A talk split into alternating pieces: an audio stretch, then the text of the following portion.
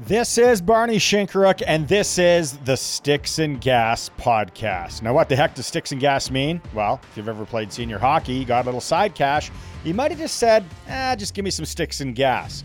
Well, what is the Sticks and Gas podcast? It's a chance to sit down with teams or individuals that have a unique story that I thought people might be interested in.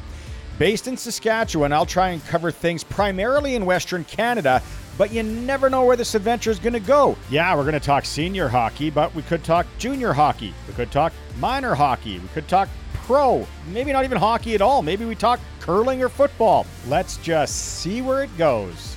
Well, do you have an idea for me? Shoot me a DM and I'll do some research at Sticks and Gas on Twitter and I'll see if there's a story there, and then I'll tell it on this podcast. Thank you so much for your interest and tuning in. Let's go.